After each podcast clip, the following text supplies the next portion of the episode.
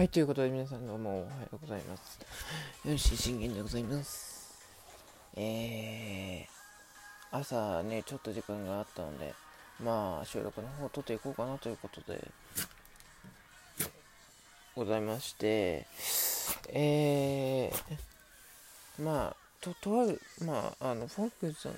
フォークスロットさんがね、の収録を、あの、ちょっと確認いたしまして、そしたら、あの、まあ、どこも完璧なチームなんてないよと、あの、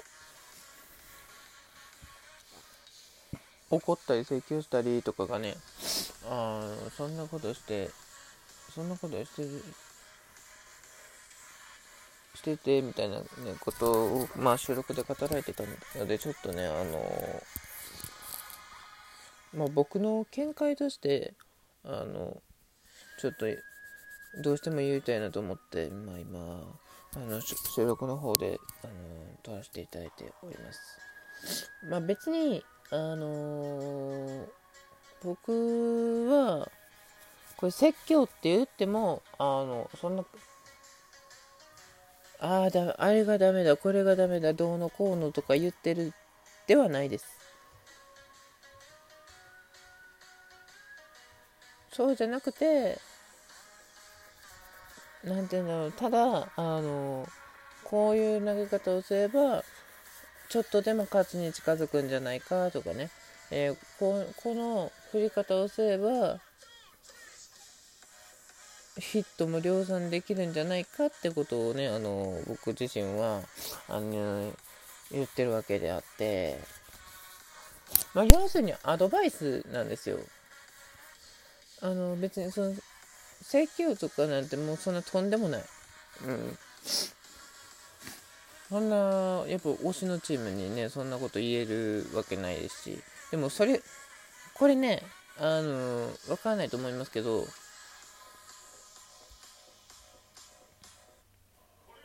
僕から、僕が思うのは、あの、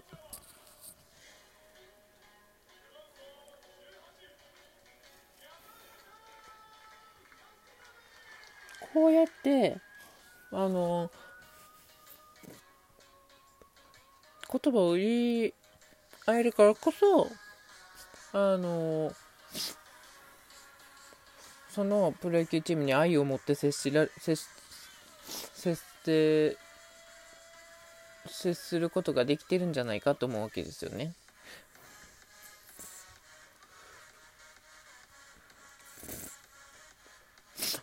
ただこれはダメあれはダメ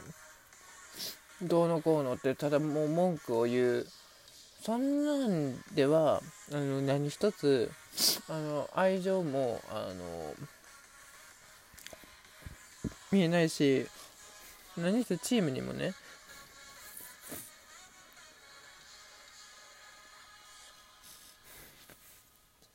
届かないわけですよ。じゃあ届くようにすればどうすればいいのかっていうとあのそれはまあ僕みたいに僕やまあフォックスさんやったりザボさんみたいにねこうこういうところがちょっとダメなんだよ。でもここを直したらもっと機能してくるんじゃないかっていうアドバイスをねしてあげるとなお良いと思うんですよね。これもねだからあの間違えられるんですけど、あの、お便りでもね、あの、いただきました。文句じゃ、言ってるだけじゃないのかと。だから、改めて答えさせてもらってるわけであって、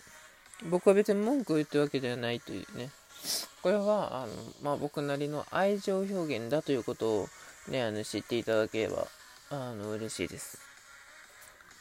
なんだかんだ言ってね、あの、オリックスが大好きなんですよ。大好きやからこそ、あの、もっとね、なんて言うんだろう、愛情を持って接するし、全力絶叫を持って応援するしね。うん。だから、あの最近僕、ね、よく言うじゃないですか。日ハムねなんで全力応援するのがあって聞かれるわけですよあの自分の応援団応援チームじゃないのになんで全力で応援するんだって言われるわけですけどあの日ハムのね今のその若手たちにこう感動してしたわけですよ。心を打たれたわけですよね。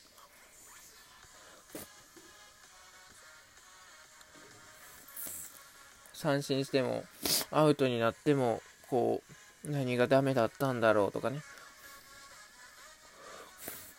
今日はここがダメだったなとかこう自分で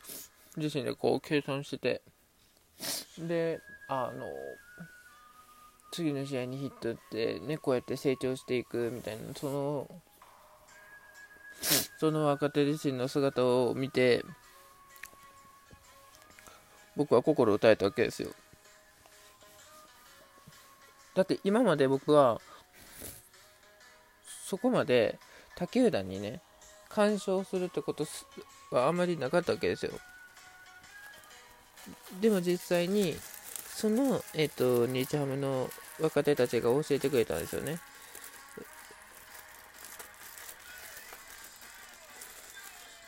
その一生懸命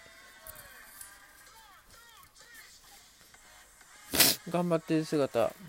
も見てたら心ね踊り。もう自分の胸をこう膨らませてくれたというかまだまだねあのなんて言ったらいいんだろうこの存在価値と言ったらいいのかな。ねこう見出せてくれたというかね。うん。すみません。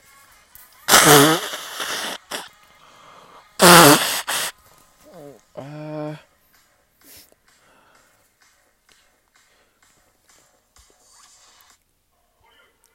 そんな感じでね。うん、だって本当に今までならばそこまで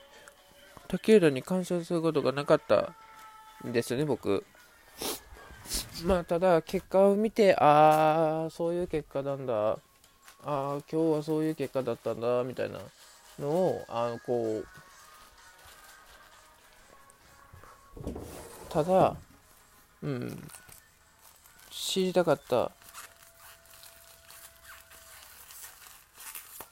だけっていうのはあるんですけど。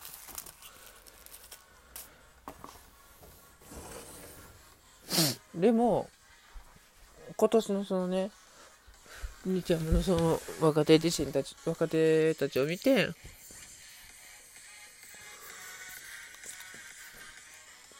僕自身こうね心打たれてあこれ日ハムは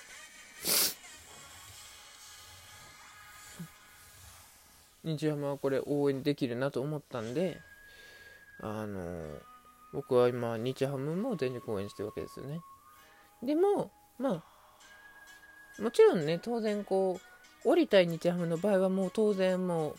まあ、自分のホームホームっていうかあの自分の推し推しチーム当然もう僕10年間オリファンですからねえ。当然まあオリを応援しますけど。うん。だから別にね。うん。だってそもそも嫌いなチームにはまずね干渉すらしないし。うん。応援しようとするっていうなんかこう気持ちもあんまし感じないんですよ僕そんな中でこうね何て言うんだろうな。に日ハムの若手若手たちはあ僕に教えてくれたというね。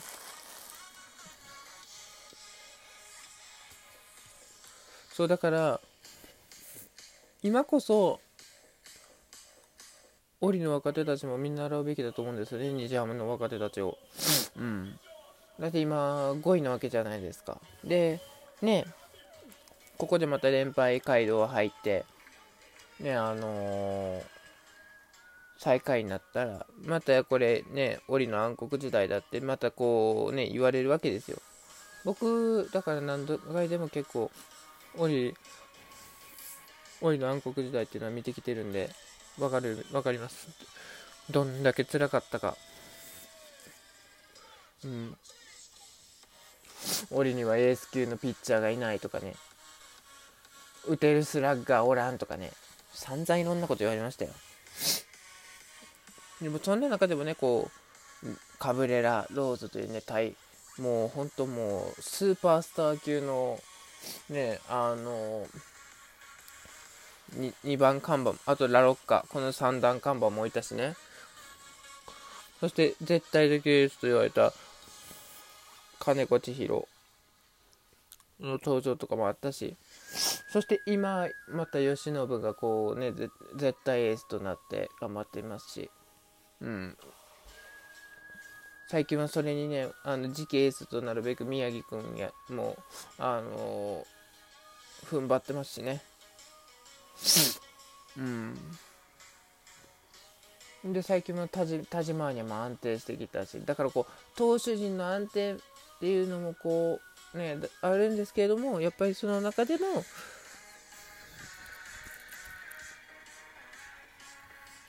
打線、もっと若手たちが機能してくれば全然、ね、いけると思うので、今こそ日ハムの若手を見習うべきだと僕は思います。そんな感じで、えー、いろいろ語らせてもらいました。ありがとうございました。バイバイ。